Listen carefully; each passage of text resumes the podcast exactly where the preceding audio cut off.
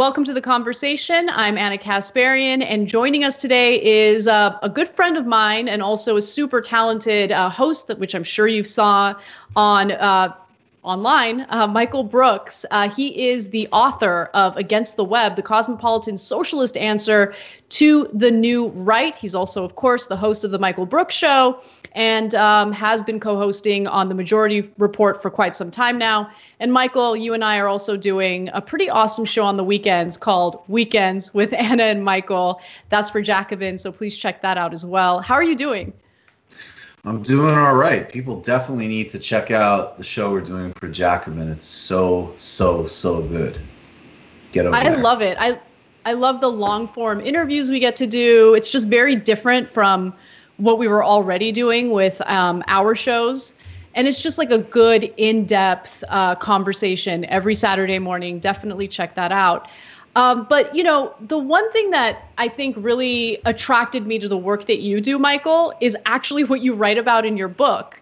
And I just love the fact that when everyone was kind of asleep at the wheel, you seem to have a, a good understanding of what was happening with the intellectual dark web, uh, a, a, a, term that uh, Bari Weiss over at the New York Times has decided to use in describing these people and that includes uh, Jordan Peterson, um, Sam Harris, uh, Bret Weinstein.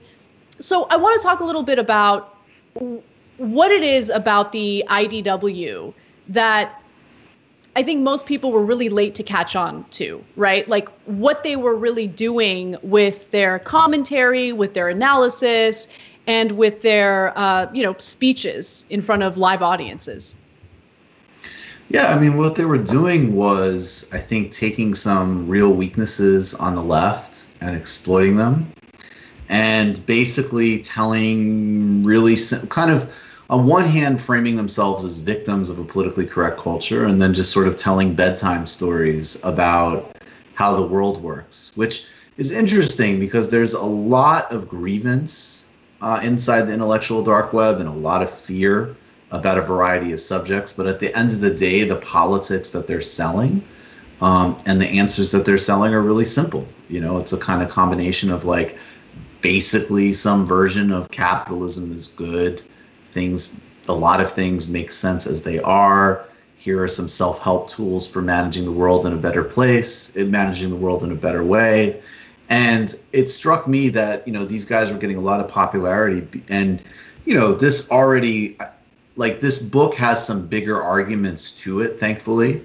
Um, but especially in like 2017, 2018, if you were doing the work we were doing, these guys were blowing up. And I thought they were taking some really complicated things like Sam Harris with regards to Islam and international relations and turning them into these kind of ahistorical, um, very reactionary uh, and simplistic views. And Jordan Peterson came along and uh, took campus controversies and sort of leveraged them into this whole all-encompassing story of the world and how it worked. So I wanted to respond to that, but then I also wanted to address um, the weaknesses in the left and in liberal culture uh, that I think allowed these guys to to get more traction than they should have. Yeah, I think that's so important because unfortunately, what I saw happening in real time was a group of incredibly dishonest people really exploiting uh, what you and I both agree is a weakness um, on the left. And so we'll get to that in just a second. But before we do, I, I did want you to kind of explain what you mean by reactionary. Um, because you know there might be some people who might not know what you mean by that. Um, I remember Dave Rubin said that he was proud to be a reactionary because it means that you're paying attention and you're reacting, but that's not what you mean by reactionary. So, can you I talk don't mean about having that a little good bit? hand. I don't. I don't mean having good hands-eye coordination. Um, yeah, and I don't. And again, you know, this is something else that you know, from the perspective of my politics, even if somebody's like a Democrat, doesn't like Trump, uh, I don't think that they're necessarily on the left. And by the way, that's fine. I'm just trying to define terms uh, in the ways I think they're most useful to to define. So I think all of these guys are reactionary in a really basic sense, which is that you look at the world and you look at how things operate. primarily, in my view, the biggest factor creating the world we're in are the economic forces. What you know, how we work, how we communicate, the infrastructure of our economies. I think that those and, and of course there's a variety of other things operating in our lives. That that's the one i tend to focus on most. And if you look at the world though as you you look at what we all take as a given and you might say some of those things are good some of those things are bad and you might ask why right? And i think the project that we're involved with is to ask why how they could be better and what's really shaping where we're at and I think to me, I would define reactionary as anybody that takes um, a given uh, situation in the world and either sort of broadly tries to justify it by either saying, like, well, that's natural. You know, you can't really question the rules of, you know, how we're operating the economy or how we're doing capitalism because capitalism isn't like, you know, it isn't political economy. It isn't a, a project with political and philosophical choices and trade-offs. It's like a natural science. It's like biological evolution and it's even deeper than that. It's about our basic freedom and how we're designed as humans right? Like literally to naturalize. Obviously you see this um, you know in plenty of conversations that people get into on the right around race or gender as an example. Or do you say um, you know another way is to is to mythologize like you know jordan peterson um, kind of does both right? Like he'll look at uh, lobsters to explain social hierarchies or he'll talk about um, mythological structures to say like well when you really you know if you're questioning a political arrangement you might be questioning the whole bedrock on which civilization itself operates. You know what I'm saying? So you can't really question it or dig into it because there are these deeper structures at play. And by the way, that's not to say, like, of course, science uh, matters to certain things. And I don't have any problem with looking at mythology and seeing how it influences our lives. But primarily, I'm interested in how the forces that make up our day to day not like what we're thinking about or what our bio or what lobsters do to assert dominance, but literally how we're working and uh, how we're you know organizing ourselves and how that spills out into all of the problems we're dealing with. So I think a reactionary project starts with the idea that you don't really look at something and dig into it historically and contextually you say it is as it is. Um, and I think that that's a really, really important uh, distinction. So I'll just say, like, again, again, like Sam Harris, he's probably some type of Democrat. I'm sure that he's not, you know, a, a Trump supporter. But the way he talked about uh, Islam, this completely ahistorical way, um, is reactionary. The way he approached the bell curve and that conversation, reactionary and I think what was or continues to be to some extent um, dangerous about the Sam Harrises and the Jordan Petersons communicating some of these um, thoughts was that they're not the typical dopey right wingers, right? So I think for someone um, who pays close attention to what they're saying and you have like a trained ear to catch what they're trying to imply through their rhetoric, um, you know what they're doing. But I think that for the vast majority of Americans who might hear one of them talking, they come across as incredibly educated, intelligent guys. Uh, they're able to latch on to their so called political identity, although Jordan Peterson, even though he comes off as very conservative, uh, refuses to identify as conservative, right? And, but, you know, Sam Harris, yeah, the, the rejection of Trump uh, was certainly used as a way to say the types of things that he was saying about Islam and he would he has he's very articulate. He sounded very smart when he would say the things he he did. And people just trust that messenger. And because a lot of it is optics a lot of it is you know well this person sounds like an expert. And that was such an incredibly dangerous part of, of what was going on because you would hear them on let's say the joe rogan podcast. And you know I, I think that Rogan, you know, he doesn't have any bad intentions, but he would just like listen to what they were saying and he wouldn't challenge it because they sound intelligent. They sound like they know what they're talking about. They'll reference you know scientific studies to bolster the arguments they're making um, but later it was found that uh, a lot of that science was misinterpreted probably was it an accident but can you talk a little bit about that because i think that they pulled a fast one on so many well-intentioned people um, including our media which did a lot of uh, positive coverage of the intellectual dark web yeah i mean there's so much in what you're saying um, and I don't know honestly like what their intentions are. I think there's a big variance in this group, and I, you know, I'm obviously very much not fans of any of them. Um, I don't know what each of their particular agendas are, and I think obviously someone like Ben Shapiro is just like a standard issue right wing uh, talker, and Sam Harris and Jordan Peterson had slightly more complicated brands, but. I, I think what, what was happening was that one, exactly what you're saying, which is just that optics and presentation matter a lot.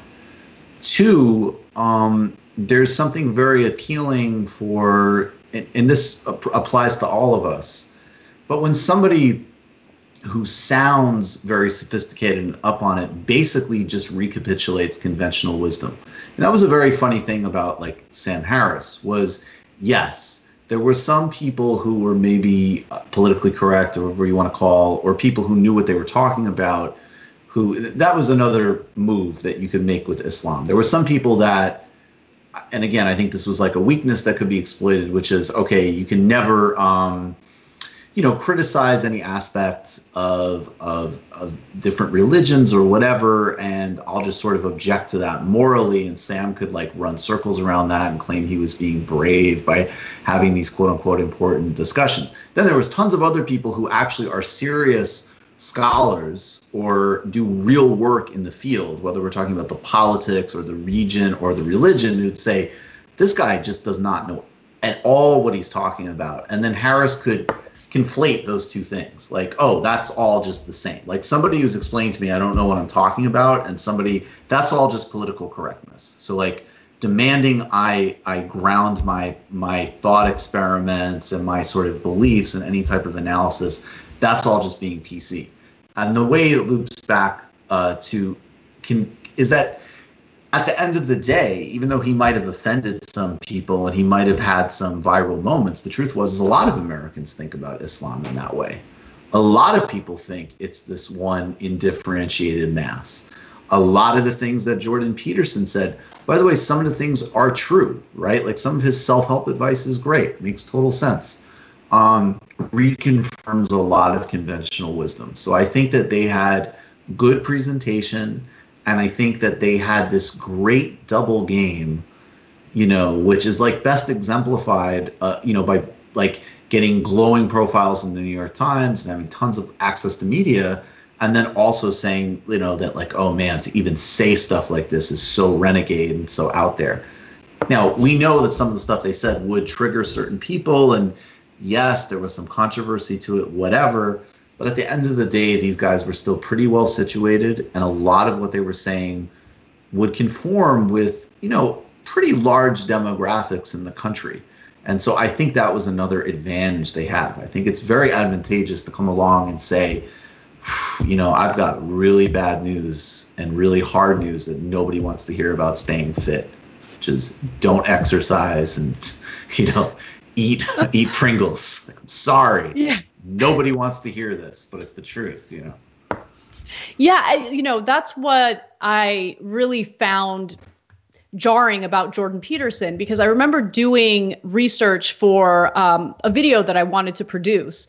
And I wanted to kind of understand like what is it that people find appealing about this, you know, not so appealing, pretty conservative professor who's like making himself out to be some sort of victim because he refuses to use the pronouns that people want to be identified with. And I realize that it's the fact that he would appeal to young men who, quite honestly, do feel like they've been left behind, do feel like they've been neglected by, um, you know, efforts to create a more equal system for women, right? So if you look at statistics, loneliness is through the roof for for males right now. Um, the number of males graduating from college, for instance, has uh, dropped considerably, and so people are feeling lost. They want some help, and then you have this Jordan Peterson figure coming out with his self help books, and it's very appealing to have this um, authority figure tell you that they're trying to help you out but then he would use you know his political ide- ideology and some of the i guess negative rhetoric uh, toward various groups of people uh, tr- the transgender community being one of them to kind of like spread his conservative beliefs. And you're absolutely right. They were marketed as like super edgy and like ooh he's willing to say things that other people are too afraid to say and it was terrifying to hear what he thought about women in the workplace, right? And how he essentially felt that women would wear lipstick specifically because they wanted to get laid by their coworkers. Like that kind of stuff like blew my mind. And there wasn't really much of a an emphasis on how for lack of a better word, problematic uh, those thoughts were, but more importantly, how those how that part of his ideology wasn't anything new or edgy. It was something that had been repackaged and resold to the public as something new and edgy. Yeah, I mean, I think there's a lot there's a lot of truth to that um, in terms of like stuff just getting repackaged and resold. But I also think that there was a lot of areas where this was exactly where he could find a market because, like as you say, there is a lot of problems um, for young men, as an example. And if they were tuning into kind of pop political culture, they had one person saying, I've got some self help tools and some things that might be relevant for you. And then they had another culture just saying, like, you're privileged, you're privileged, you're privileged, you're privileged. And they would be like, well, I guess, but not really. And in a lot of ways, they would be right. Like, especially when we mm-hmm. filtered it economically, they absolutely weren't. And so, you know, the real answer is like how do you actually respond to their needs and their wants um, in a way that you know connects like obviously from my view with the like the broader economic trends that actually do generate those things like loneliness and joblessness and so on. I also think there was a lot of areas though where i could see like when he made those lipstick comments i remember why everybody a made fun of him b were, were like appalled. But i also thought this is how he gets to his audience. Because instead of like if people just said wait a second are you saying that women are the, only people that enhance their appearance in the workplace and that visuals don't matter for both genders? And like what are you actually saying here? And what are the implications of what you're saying? And do you and look if you want to have a broader conversation about like social presentation and gender and and the workplace like that could be a really interesting conversation and it might be a conversation that make a lot of people uncomfortable and there might be some really interesting debates on it. But obviously you're turning it in this very you know kind of comically sexist direction. But what people did is they just either laughed it off or denied the one really part narrow part of what he was saying which was obviously true which was not like the sexual arousal part you know the parts that again it's very easy to do the impression and make fun of him but I, I could see like when that happened, I was like, okay, this is the disconnect. Because this guy says mm-hmm. something that we can all track where he's going that's like potentially really retrograde. But then there's this other part where he's just saying something that's a truism. And like the Vice News guy is laughing in his face. And we're all going to just kind of like dunk on him and miss this really obvious point that a bunch of people who are watching are going to say like they're both in good and bad ways. And one way they're going to say why why is he being made fun of? It is true that people enhance their appearance, and then they're also going to completely miss the bigger implications of what he's saying about the workplace because we're not addressing it. We're just going to mm-hmm. dunking. And I think that was like actually very evocative of how he was able to you know, cut a lane partially through our own failings, basically. Yeah, I, and that's the part of your book that I think. I hope people don't think that your book is just about critiquing the intellectual dark web, because I would argue the most important part of your work is, you know, just drawing attention to where liberals really miss the mark in in you know doing a constructive critique of the intellectual dark web right because the truth is and and you go over this so well in a, a recent interview on your show with uh, Touré Reed you guys were talking about how you know when we talk about the economy and we focus on let's say uh, criticisms toward the new deal what happens when we only discuss it in the context of uh, you know people of color were left behind which certainly that's true. But we forget that over the last 40 years all americans um, have been left behind by this economy right? So if you are a white person in the middle of the country and you've seen your wages remain stagnant for decades and you're struggling to put food on the table for your kids when you hear liberals talk about the economic situation and and refer to white Americans as people who are just privileged, right? As if they haven't been left behind as well, well then you lose people, right? You're less able to make a compelling and persuasive argument for why this economic system needs to change, and it seems like you're only focusing on improving the economy for one group of people or two groups of people as opposed to creating a better equitable economy for everyone and i thought that you know when i was listening to that interview I, I, thought about your book and i thought about how i think a lot of liberals miss the mark in criticizing um, members of the intellectual dark web i think that it's important to learn from what they exploited in our or, or the liberals weakness or weak arguments and improve in order to effectively uh, rebut the nonsense that would come from these people. Yeah, I completely agree with you. And I think that yeah.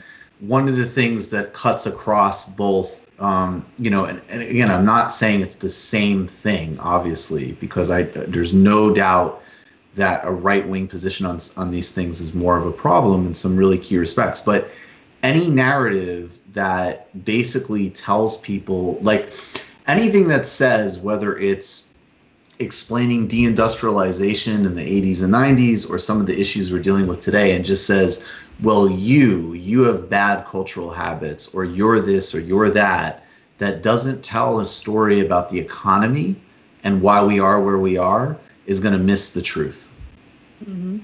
Definitely. All right. Um, unfortunately, we're out of time. Everyone, please check out this book, uh, Against the Web The Cosmopolitan Socialist Answer to the New Right. Um, make sure you purchase it from independent bookstores. Red Emma's in uh, New York is selling the book, and there are some independent bookstores in Los Angeles selling it as well. Michael, thank you so much um, for writing this and for taking the time to talk about it on TYT. It's always a pleasure. Thank you.